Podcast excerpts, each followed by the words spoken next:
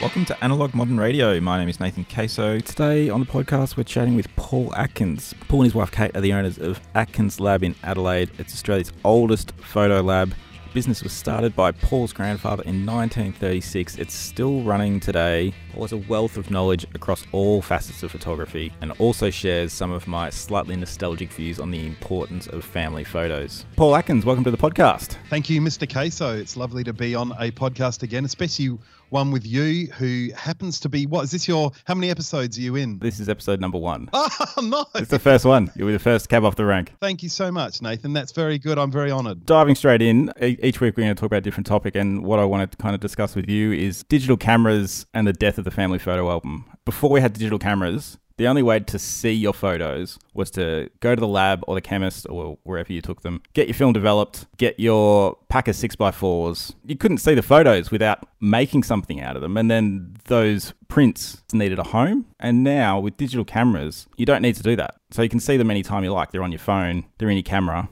And we're not limited by the expense. Film made each photo a little bit precious. You didn't want to take too many because you are having to pay for it. Oh, you know, when you first said that statement, you're not limited by the cost of taking a picture. I think that's to paraphrase your terms. It sounds like a positive when it first comes out your mouth, doesn't it? Like you can do this for free. Exactly. And it, and it would have seemed that way when these cameras came out. And we think about digital cameras, it's like they make everything easier in theory. You can just keep taking pictures. You can check that you've got your picture in photo. You can check all these things. And, and there are huge benefits. You know, now everyone's just got a phone with 60,000 photos on it that probably aren't backed up anywhere. Yeah. Those photos don't have a home, and what happens to those beyond the life of that phone or the life of that Yeah. person? But the life of the phone's a really good one. I mean, I don't know how bad it is now, but it used to be, you know, the drop the phone in the toilet thing. I mean, I had a close friend whose father died and he did all his photography with his iPad, as old people can tend to do. It's a great look, isn't it? Large format photography. Yeah, they, they need the big screen. Yeah, they love the big screen. Trying to get the photos sorted for the funeral, he just deleted them all. He he did some sort of a thing in trying to back them up or get them to the cloud or thought he had them on the cloud, and they just went. And like we're talking three days before the funeral for his father, and this guy at the time was in his early forties, mid forties. So it's way too young to be losing your dad. And that's where he was. And he called me up and said, "What do I do?" And you know, what can you do? But I feel it's a little better now that you know you get your cloud subscription, whether it be Google Photos or Apple Photos, and you pay a bit more, and you know they go there.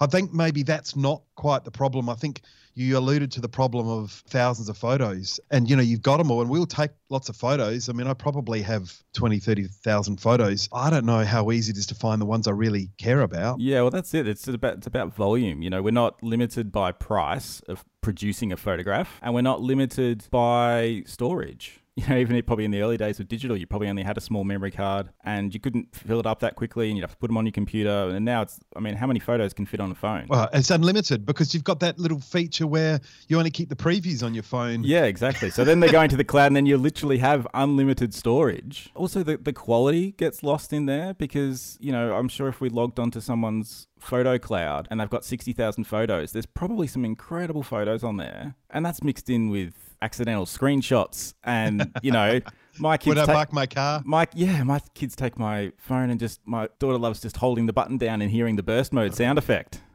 you know, and just till the till the memory fills up. Like Yeah, so, it's, it's how like how are people going to access these photos? Yeah, I, I, I've got a lot of hope um, that the robots will sort it out for us in that they'll look at face recognition, location, photos you've shared, photos are similar to the ones that you shared, photos you've liked, photos that are similar to ones you've liked, photos of contacts that you send a lot of things to, we have a lot of interaction with, and it will raise those photos out of the mire and present them to, you. and I mean, you see it now with Apple Photos. You go to your home screen and there's another photo appearing as your photo of the day kind of thing. It's getting better at picking those things. So I've got the hope that the robots will sort it out for us in some way. But I think the robots, they can tell a nice photo, they can tell when you're smiling, but they can't tell when that's the only photo your grandmother has got when she's not got this weird scowl on her face. Yeah. You know, it, it's not that subtle stuff that gets missed or the photo that you remember or you can smell what was going on at that time. You know, you could smell the sea air when you look at the photo because that memory is so imprinted. It doesn't give you that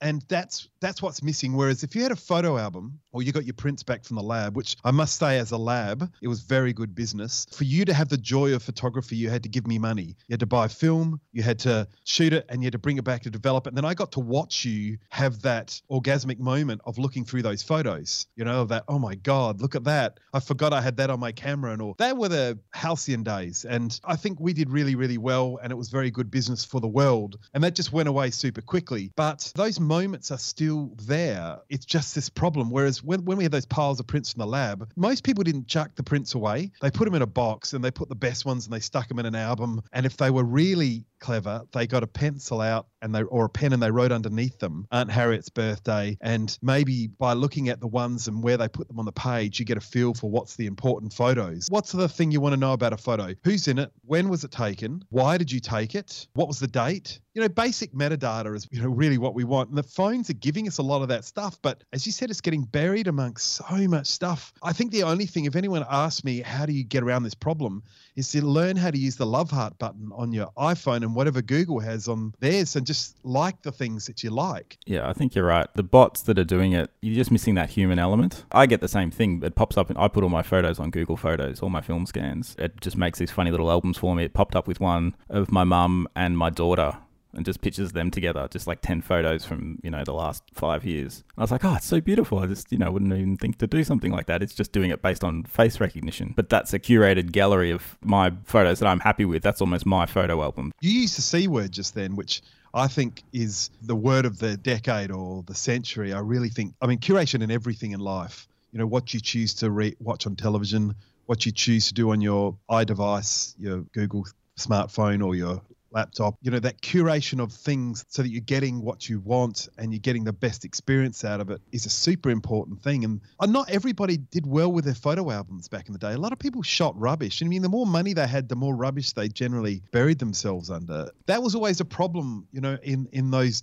middays and 35 mil days. I think 120 days before that, when you had box brownies and that, and photography really was a rare, expensive thing. Yeah, I think that really slowed people down. But you gave them 35 mil and chemists printing. Yeah. And the, the rubbish. I remember Kodak advertising in the 80s their paper prints or something was like, will last seven years. and the, the advertising Great. happily admits they've got a seven year life on the prints. Yeah. Now, funny enough, a lot of those prints have done much better than seven years. And now they talk about you know 50 100 200 years and all that stuff they've realized that um, they've got to spin it a bit differently than that. But that was just so much cruft that we got given and their drive through Fotomats in US. Uh, but yeah, I think that's uh, it's one of those things that we've always had as a problem. I think it's certainly a problem from the 2000s. Was about when we started getting digital cameras. 2000. I feel like it was 2006. Apparently, was the biggest year for film sales. All right. It was Kodak, Kodak's biggest year for film sales, and then the next year it fell off a cliff. So that would have been amateur, yeah. So professional 2000 Olympics was the last film event for the press. Yeah. So that that Sydney Olympics when they they had the Refrema make well their special model called Olympics machines and there were I think 20 rolls of film wide. Yeah. So 20, 20 rolls of film hanging dip and dunked in each tank. And so I think it was really a capacity of maybe 400 films an hour could go through it. That was the last time film was for professionals. So you reckon 2006 was the big year? Might have been 03 then. Yeah, it was one, it was one of the years around then. I just remember being surprised when I when I found out the year that it was because I would have thought it would have been a bit more of a slow decline. But up until then, film sale like they just kept going up, and apparently Kodak they were just barely keeping up with demand for their for their Isn't that incredible? The entire time the business existed, there was just so much demand they barely kept up with it, and then all of a sudden it just stopped like overnight. I don't I don't actually blame them. I know there's there's a whole lot of debates about you know they invented digital, which they did, and why couldn't they save themselves? I mean, when you've got when you tell a story like you just said then that they couldn't keep up demand it's all about heavy metals about silver and if you're processing silver and turning it into things and then all that kind of stuff you know leaving that bite be whilst you're just making all that money and they weren't greedy. I will argue that they weren't a greedy company because what they gave to their employees was incredible. The golden handshakes that the average Kodak employee got was incredible. Those that took the package and left, they basically went out with wheelbarrows, every single one of them. And the reason why they went bankrupt. In America, they have a special kind of bankruptcy, which is like a pause button. And I think chapter 11, they call it, where they you're not actually dead in the water, but they say freeze all debt for let's negotiate the time. It might be a year or two years or something while we work out what to do. The reason why they had to do that is because the amount of money they owed in their pension plans to their employees, not because they hadn't put it aside, but because the plans were so generous. They were incredibly generous. So, yes, they're a corporation and probably could be argued, yep, they were a greedy corporation, but in some ways, but they were very generous to their employees and had really good conditions. It was just a, a massive machine that really came to a screeching halt when it did. And uh, they've never really properly recovered, although they're still making motion picture film. They're still making the film that you and I shoot. Yeah, hopefully they'll keep doing it. They still coat the paper that we print on. Yeah, I know. I hope they do. Because what, what they're actually doing, they've minimized their contact. They have the coating lines that make the light sensitive material, and it's about the size of a shipping container on these jig big giant master rolls and they send those rolls to another company to get chopped up. So whether it be film or paper those, that company chop, chops it up and packages it and then distributes it to the world. But it's still eastman that are doing all of that other stuff as far as i understand. So they're still in their business doing what they're doing. And somehow they keep the motion picture industry interested. And yeah. they have people like tarantino. I wonder if there's people younger than tarantino that are still pushing that bandwagon. I reckon there would be. Wes anderson his latest film is shot on kodak. And even things like uh, there's a, a great series on Netflix called Master of None, which mm. is uh, Aziz Ansari. Mm, yeah, I've seen um, And yeah, he, he had a bit of a hiatus. He came back and he made season three, and the whole thing's shot on 16 millimeter. Really? And it's all single take. Each scene is a single take. Wow. And just a wide shot. Yeah, yeah, no, no, I'll watch that. I mean, I'm curious because I'm always got my ear open for, oh, they're still shooting that on film. And I suppose I'm preaching to the choir in some ways by talking about it. But the last big push that I'd heard was James Bond Spectre was shot on film. And that was before, that was 2019 or something or 2018. I remember seeing that at the cinemas and going, seeing, you know, it's so dark that opening sequence mm. and seeing the film grain and the underexposure. You know, I was almost doing that ridiculous air punching, you know, you go, yeah. Yeah. you could see the grain. They're really doing this. It's awesome. And I mean, the movie was great and it was gritty like they wanted it to be. But I don't know what's happened since. I have got no track of it. I know there's a few websites that follow those sorts of things along. There's a good account Kodak run on Instagram called Kodak Shoot Film, which is their motion picture film account with the Cannes Film Festival recently happening. They've been doing some posts around the, the films that have won awards that have been shot on Kodak. I remember speaking to Scott Hicks, who did Snow Falling on Cedars and um, Shine, and pretty impressive um, Australian filmmaker. And I said to him, Why would you shoot film? And he's not in the league that he can really dictate it anymore because he's gone off making smaller stuff. And it's not that different as to why Nathan Caso would shoot film at a wedding. It's the fact that you've got this unique um, relationship with, for Scott, it was the director of photography who often had the camera in Scott's world, the cameraman, if it if he didn't have DOP on the camera, the gaffer, you know, wrangling the bits and pieces, and he, the director. And they could go and do whatever they want. Whereas when they're shooting digital, they had this huge cable out the back of the camera into a tent. Yeah, the video village. And that tent was full of marketing people saying, hey, you can't read the Coke bottle, turn it around a bit more, and all that kind of stuff. Yeah, I listened to the Roger Deakins podcast, and he says the same thing that he prefers digital for the, the convenience now, and he says the quality is just as good or better um, in terms of what you can get out of the, the picture. And he's a real purist for the picture. He's he you know, not certainly not quite as romantic about film grain and, and things like that. But yeah, he said he does miss that just, you know, looking through a an optical viewfinder and not having a million people around him knowing what he's doing and just being left alone to do his work. Yeah, yeah. I think there's something to be said for that. And I think the same thing when I'm looking through my camera. I'm, I'm looking at the light, but I'm not looking at the exposure, you know, and you're just trusting that the film's going to perform the way that it always does. And, and you know, it does, doesn't it? That's the thing it's not reacting to the scene. It's rea- you set it yeah. for the scene. So you can have auto exposure on, which will cause your light meter and your camera TTL metering to react to the scene. But essentially, you don't manually meter because you've got the latitude and you let it go. But it's interesting, like just talking about your business, because I imagine you would you would have seen a big shift. You guys now mostly sort of service professionals yes. with the products you make um, and the services you offer. But were you more, I guess, focused on retail back when film was consumer product? I've always felt that Adelaide's not big enough to just look after the professionals or maybe it's maybe you know maybe there's a bit of ego in that that I always like people to be able to come and use us and see us and be able to help them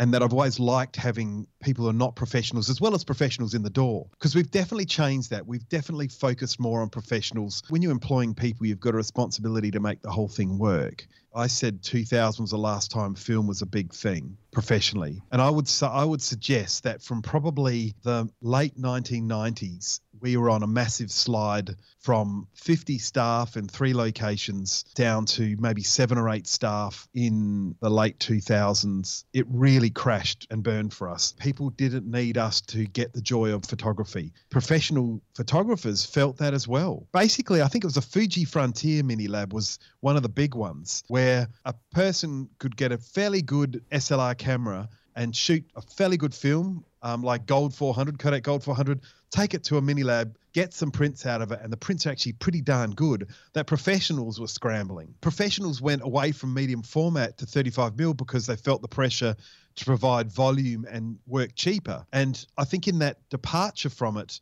they started to suffer. And I suppose we may have lost out to competition. It's a little hard to wrap your head around that, that sort of history. We really suffered from it. And so what we tried to do was find our way forward. And one of that was looking and being open to everybody. And so we spent a lot of time following the amateur market, but we always did a bit of processing in that for the keen enthusiast. People are surprised that are mad about photography. There was a Senator Meg Lees who was uh, the head of the Democrats. She was a mad bird photographer and always liked to take pictures, but she didn't want to go just anywhere to it processed. Then there was people, as I mentioned, Scott Hicks, who while he was shooting uh, as a motion picture film person, his uh, library of concert photographs, you know, early David Bowie stuff and very personal stuff of Bowie and Mick Jagger and, you know, all them at parties together and all this sort of stuff. He he wanted to go somewhere different. So whilst they weren't professionals, they were enthusiastic amateurs that we always got to. So we we did have that contact with the general public, but we're always too expensive for, for the average bear. As times progress now, I'm getting a lot of pressure to really slow down the amount that we could accept as far as retail comes in the front shop because it is very distracting. Because someone like Nathan Caster knows exactly what they want when they come to us and they know the language and all that. But you get Auntie Joan walk in the door, and because no one else will help her because every question she has is too hard, have a guess, it's still too hard for us. But we're here and we're the professionals, we're meant to be able to look after it. So we get all the Auntie Jones sent to us from all the other mini labs that think they can't cope with it. So yeah, we're, we're in a really odd spot. And if I think if it was up to my wonderful wife Kate, who at any moment could walk in on us and start yelling at both of us in, uh, in the most loving way, she would boot the retail clients out because she just thinks it's too hard. Whereas I have this real love of introducing people to photography and seeing them go up that that ladder to getting better and better. Yeah. And the amount of people I've seen walk in not knowing what to do, and I'm not responsible for them in any way, but I've just not put up a barrier to them and help them if they've asked questions. I've seen them come out and, you know, being represented in the National Portrait Gallery or, you know, having exhibitions showing the work at the Venice Biennale. And photography is loaded with gatekeepers as much as any other industry. And unless you've done all the right things, you shouldn't be where you're meant to be. Um, whatever that means. It shouldn't shouldn't get shouldn't make it. You know. Yeah. And there are so many people with just raw talent that don't need anyone's gatekeeping. If you leave them alone, they produce ra- absolute magic. That's been a real joy for us, is seeing those people and helping them and not being judgmental and sort of guiding them. So for me, that's what I love about the amateur. And frankly, the Aunt Jones that walk in, if they love photography and they love the curatorial side of photography, the asking themselves, why did I take that picture? Why is it important to me? And it's I want to it's so important. I want to do something really special with it. They're the people that I want to know about. I don't want a professional photographer who just wants to blast and make money out of their business. They can go to somewhere else, some soulless lab and work with. It's not fun. That's not what we're in it for. So we redefined ourselves maybe six, eight years ago that we wanted to be around for pictures that matter. And it was a really tagline. It's sort of a jingoistic tagline that businesses get asked to do. You know, you look at your why and try and work it out. When we looked at it really, and you'll know this, Nathan, you're not getting rich from being a photographer, but you love being a part of this, you know, this memory world, this weird space that's not real life but it really influences life enormously that is photography. And so we wanted to be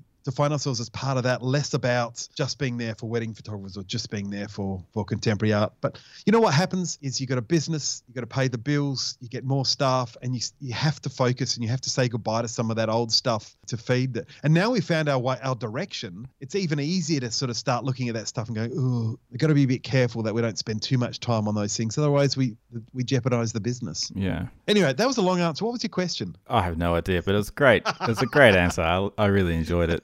And I remember um, when I was at the lab earlier this year, I think it might have been Kate, made a really good point about trying to make products that are heirlooms. Yeah, yeah, yeah. I yeah. think we're talking about prints, like giving giving someone a loose print, giving someone a job. It's like here's a print, but now you've got to go out and find a frame that, that's going to fit in. But you give someone a beautiful framed print that's ready for their wall that's you know made with really high quality and care and you're giving them something that they can keep forever? That's the thing because uh, I think our decisions to be in this business are very similar to yours, and they're based around us discovering things that were recorded in photography years ago by people we sort of knew, but we cared about, and we didn't realize they had a life before us, you know, our grandparents, our parents. And now we're looking at the age we're at, and we're reflecting at them at their age and we're seeing photographs that were given to us of this stuff. So that stuff they gave us naturally lasted. And I have this deep seated fear, and we talked about this the opening of the podcast, that we won't find the important stuff in the cloud or in these masses of digital memories because they're just not seen as it's not no one's giving it the time to sort out. Whereas the stuff that inspired us to get into photography was stuff that had been made into something beautiful, maybe not beautiful, but something that certainly had lasted. So our objective and the way we've reformed our business was to to make things specifically to make it easy because if you give someone a big loose print, you give it to them in a tube typically, they roll it up and they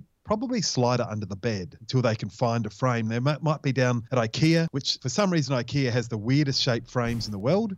And I think it's probably because they're just doing offcuts from everyone else. Some of that stuff is just cardboard, any rate, the frames, which I don't think's bad. I mean, the thing is with a frame, it's going to get something out from under the bed and onto the wall. That's the job. So I'm not going to judge if you're doing that. It's it's a great thing. It's better if you choose a nice quality wood, a nice quality frame, and all that stuff, and you do it all right because you want it to be there for generations. But hell, getting it out and on display is everything. And this is one of Kate's absolute innovations was to just make it easy for everybody, just so that when a photographer supplies something to their client, that it's there ready to go, ready to hang. In fact, she, the next thing she's working on is she wants to provide people with hanging systems, you know, guides to help them get things on the wall right. You know, like if you sell them a group of prints, then give them a spacer system so that they can get them spaced beautifully on the wall. If I had the ability, I would go to everyone's place and hang it, have hang it for them. You know, fly in there and just do it because people then sit, lean them up against the wall and they don't do anything because they haven't got that next step done. Because you got to keep making it easier and easier. So if I was a photographer and if you're in the world of delivering prints to people's houses, I'd seriously think about helping them hang them as well as an add-on and charge the money take the risk because yes you might have to repaint a wall one time but you know get the insurance for it or whatever and add it to your business and, and i've always thought my dream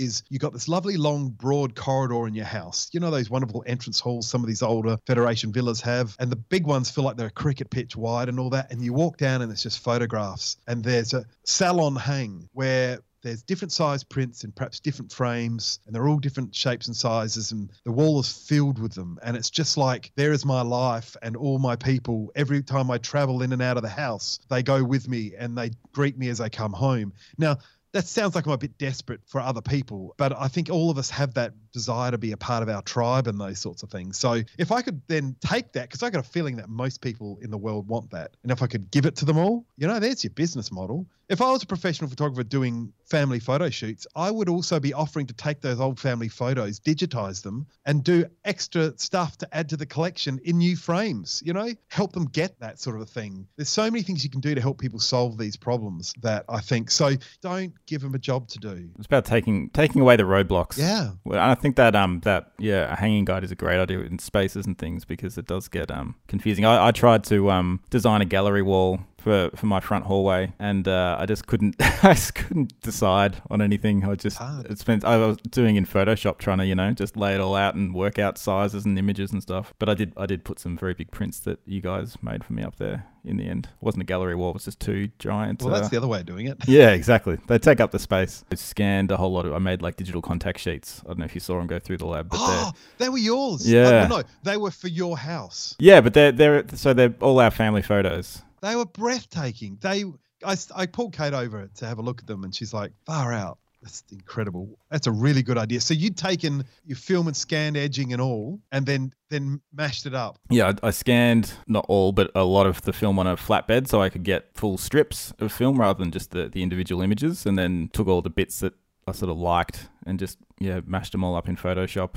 Made these giant grids. The frames, you know, that you guys made, and like you can just see it's just so it's so well put together. And like I, I've been in the lab and seen, you know, the guys working on this stuff, and they they do they take so much care in what they're doing. The pictures that these things house, like the photograph, is so valuable in itself. The people in it, you know, mean everything to you. The picture of them is so valuable. So it, it really is worth putting that amount of love that you have for them into the you know yeah. the, the product. Um, I, I, think about that too with albums you know it's like uh, it's such an amazing thing about an, a, a, photo album if you think about it. It houses all the pictures of you know everyone that you love your family photo album but it's also going to be handled by those people as well. I love the leather bound albums that really feel like you know it's like an antique or an heirloom or something. They're so beautiful, and you know I'm sure like the leather's gonna like absorb oil from everyone's skin. They're gonna age. You know the pages every every you touch them. I mean I'm, i hope they age gracefully. Oh, I could say our framed prints. I've got color prints from the 60s that we made. I got black and white stuff from the 30s.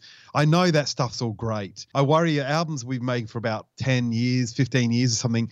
I, I, I worry about all the little fingers on them over the years and what they're going to look like. But then, you know, isn't it lovely when things take a bit of DNA on? I think so. I, I and, think and they age and they become yours. I think you'd rather have that than a pristine album that doesn't look like it's ever been touched. It's being touched by the people who you love and that are in that album, um, and yeah. it can just keep getting passed on. So, so hang on. I got two questions for you. Mm-hmm. First question is: Do you ever feel that you are I don't know, being really authoritarian by putting your family's memories together and deciding what the good memories are and only showing things in the light that you want to show them in? Possibly, but if I don't do it, no one's going to do it. Okay, that's a good answer. If I if I if I wasn't doing it, it just wouldn't happen. And I've I tried to get my wife to um I was like, we'll both have a camera. You know, some people just do it. I'm sure you're the same. It's like there's probably oh, lots totally. of pictures of Kate and your daughters and none of you. Yeah, yeah, yeah. You know, history is written by the victor, isn't it? Mm. This is stupid, but I worry about it because I know how warped my perspective of the world and life is. But if anyone who who doesn't know our situation will look back on it, and it's like the whole thing's a sales pitch. The whole, the whole, how good our life is, sales pitch. And I suppose it's not that different from influencers' Instagram account in some ways. I mean, I try, I actually very consciously don't pick the pretty pictures with things, but I pick the ones that are maybe telling a bit more of a story. But you kind of need a degree in journalism to do that properly. So that's my first question. My second question is do you ever think about who and when is going to be this stuff is going to be thrown out that we treasure so much ourselves that we're making? Do you think about that? I do a lot. You know, I've got folders full of negatives. These will these will be in landfill one day. The negatives. Hopefully not. That, like I make an album every year. Hopefully those get hung onto. But yeah, I think I think about that a lot with stuff in my camera, everything that I have, which is why you know it gets back to that idea of our phones being chock full of photos and them being discarded. It's the same thing. It's like we're giving people jobs to do. We're not making it easy. It's not here's the pile of family f- photos from this generation of a family that can just be passed on to the next person and put on the shelf in the next house. Here's here's an here's an iCloud login, and there's hundred and fifty thousand photos. Password. Yeah. Well, and, Grandma, what are you doing? yeah, you know, I do think about that quite a lot. Probably because I'm getting older and my kids are starting to grow up. Yeah, it does kind of it does kind of worry me. So I I do hope that it all still has a home one day. It worries me a lot, and I I think to myself because I know how I am and I know my grandfather really didn't give a damn about this stuff. I think he think I think he think thought he did, but he really didn't. And he started the business, but he wouldn't have thought that I would have been that interested in his stuff. I think he would have been quite shocked if he could see how interested in it I was. So I think that maybe there's going to be a kid, a grandkid, uh, a nephew, um, a niece, or something who's going to go, "Oh, look at this! And really, is that the case? I don't know. The thing is, the stuff that makes into our state libraries these days are, you know, great photographers or average photographers who did a lot of work covering general stuff that we don't get to see anymore because there's not enough photos of it. But everything, everything is photographed these days. We don't need that so much anymore. So, you know, what's going to make it in there is going to be the great portrait photographers, the great landscape photographers, and the world's going to look all really distorted. And there'll be a lot of, there'll be a great street photographers' work, but everyone will think that there's no detail in the shadows back in the day, you know, because every great street photography quite often is heavy shadows and it's got lines and light and that stuff but it's not about what the city was like i don't know i'm i'm in a muddle about it i can't think on the topic long enough to sort it out. I don't can't hold my attention long enough. I think that's for smarter people, and um, maybe you should interview them in the podcast. It's a tricky one. I think about that too, just in terms of like how our era is defined in terms of its sort of look. You know, you think about the '60s and the 70s and you just think Kodachrome, you know? Like you see you see those colors and you know it's from that era. Like it just it has to be. You know, pictures from I don't know the '90s, like the you know the film at that time has a certain look. Everyone everyone's pictures sort of looked the same in terms of the color range. And now is it just iPhone photos? By the way, I'm so impressed by current iPhones. Oh, I mean they're they are amazing. The 11 Pro and the what they're just like mind-boggling. Yeah, it's quite impressive how they've Apple has actually really made the first ever intelligent camera. You know, those cameras always come up with intelligent modes, and they don't really work, and you, no one can ever work out how to use them. And the flash goes off when you don't want it to, and it's like Apple, all their engineers, they've just written all these algorithms, and it's like it is actually impossible to take a bad photo on it. It just will always correct everything for you. Yeah, that's because photographers didn't write it. I'm sure it's users wrote it or something like that. Have you ever thought about that with like in terms of you know the lab because it's obviously goes back a very long way, and it was it 1936. right? Yeah, yeah, yeah. That's when my grandfather started. He that's when he incorporated it. He was working before then. But yeah, it became a company in 36, so yeah. we kind of got it marked then. So, what was your question? Oh, was, just in terms of the legacy of the lab and how that will kind of look and be shaped in the future. All I wish is that my kids do something else. Not that it's a not that because it's a bad business or it's a bad thing. Family businesses are too much on kids. I don't know how to do it without it. I think my dad suffered from it and I've suffered from it. And I could not imagine putting my kids through the same thing. And my dad tried really, really hard not to do what his dad did. That generational change is really, really hard. I know Kate and I get a lot of joy out of it. We've got a wonderful group of staff. We're trying desperately to employ younger people. Not that we have anything against old people, but two thirds of our staff are our age which means that when we want to retire, they're getting close to wanting to retire too. So, what's left of the lab? So, our job is to bring a younger generation and get them involved in it. I, would really like to keep it going as long as reasonable, as long as that there's young heads on the job um, thinking about it and people with fresh ideas and they're following the trends. And it's not photography trends anymore. It's fashion, it's interior design, it's style, it's all those things. We make the mistake of thinking photography is about photography. It's not. It is about feel and, you know, it's about how we want to look like we're living and how we want to live and what our homes look like. It's about nostalgia. There's a whole lot of really complicated things in there that we used to make the mistake of thinking it was about photography. And I think most of the photographic industry thinks it's about being Ansel Adams or being Edward Weston or Henri Cartier-Bresson. You know, we get wrapped up in that that stuff and it's not. It's not. And you've got to be really, really, really careful about that. So if there's young heads thinking about that, they're welcome to the business. I, you know, they're welcome welcome to it. And Kate and I will just keep doing it as long as that we can keep a certain level of freshness. But it's a great lifestyle because we every day we go down, we get to see that Nathan Caso I- images sitting. I haven't seen anyone do that sort of thing for years. That those contact giant contact sheets. In fact, you know, funny enough, the last time I saw it done was Scott Hicks and it was for an ex yeah an exhibition that he had at a gallery here. And there was all sorts of really cool stuff in there. It's not just photography but there was things like he had a pillow a satin pillow that was signed by mick jagger. I don't know what that implies but it was a love heart and a sign by Mick Jagger. All sorts of ephemera, as well as this bunch of excellent portraits, but also a series of these were maybe eight by ten each, each one of each negative, but they had the giant film edging and that kind of stuff. That was on one wall. It looked incredible because the nostalgia of showing that these were shot in a row and that these are different shots. There's something about film that translates that that this is this second, this is the next second, this is the next second, or the next five minutes or whatever. This idea of progression and growth and time moving by. Every time we come down we see stuff like that, it's very inspirational. So we can't give up the drug just yet. And I don't think we're we're sort of smashing, you know, destroying it yet.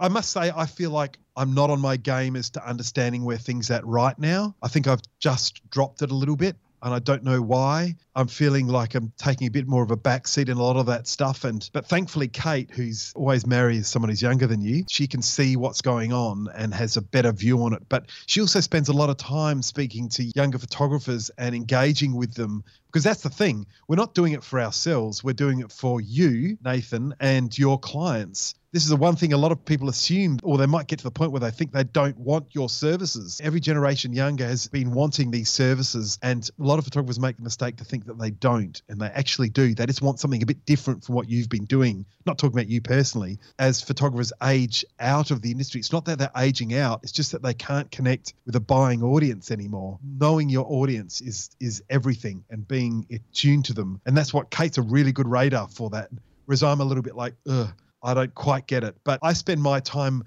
trying to take what she wants and the ideas that she thinks and actually make them happen as a product. Because I've got certain making skills she's got certain making skills. The 30 odd staff we've got have all got different levels of making skills. So we sort of get it to a point where they can then produce that consistently. I get a lot of joy in all of that. My legacy I don't know what it's going to look like and I don't care that much. I'm just going to enjoy this time while we're doing it and not think too much about what's going to happen afterwards. You can have it if you want Nathan too. You know you want to move to Adelaide? Well yeah sure Oh, I'll take the I'll take the dip and dunk machine anyway. Oh yeah, that's gorgeous, isn't it? But I think you just got to do it while you're enjoying it. If you're not enjoying it, even if it's making you money, there's not a lot of point. I've always found that with with any work I've been doing, and I think you can definitely see that in the products that you guys make. The care that gets taken. I just feel like the whole lab represents you know you and Kate. Like you just like two just genuinely lovely people, and you can you know you can hear it when you talk about photography, how much it means to you, not the business side of it, just photography as a as part of life. And I feel the same way about it. It's you know I just think it's one of the most important things in the world. You know, it's great that we have a, a lab a lab like you guys in Australia that you know that that, that can look after us um, and and help us get our work out there in you know such a beautiful kind of format. Oh, you're too kind. Thank you. Thank you. That's very touching. I um I kind of needed that. I mean, last year when we were in lockdown, we thought we didn't have a business anymore because who's going to take wedding photos in a pandemic? Who can do family photo sessions in a pandemic? We really thought our business was over. And I know I said I don't care where the business is going, but there's a weight on my shoulders that has the 85 odd years trying not to screw it up. You know, things can get screwed up really easily beyond your control. And it's felt this last year and a half that it is but out of our control. But what I'm just saying is, I felt anxiety because the business is being threatened, and to have someone say all that nice things to me. you did it at the right time. Thank ah, you. well, you're welcome. I I, rem- I, remember the first time I met you guys up at um workshop in Mount Hotham. I just assumed that you guys would be these like it would be this huge business. You could just be like too big for your boots or something, you know, because I was like, the, the, quality of work is just so good. And then to find out it was just you and Kate and that, you know, Kate's dyeing the ribbon in, in the sink and you're in there still developing the film. And, you know, if we couldn't do a bit of this stuff ourselves, I don't really want to be a part of the business. You got to have the fun of getting your hands dirty on it, I think. Well, I think that's a pretty good place to wrap up there. Paul, thanks so much for making the, the time to, to have a chat. I've been to the lab, I've seen how busy you two are all day. So thanks very much. A pleasure, Nathan. Thanks.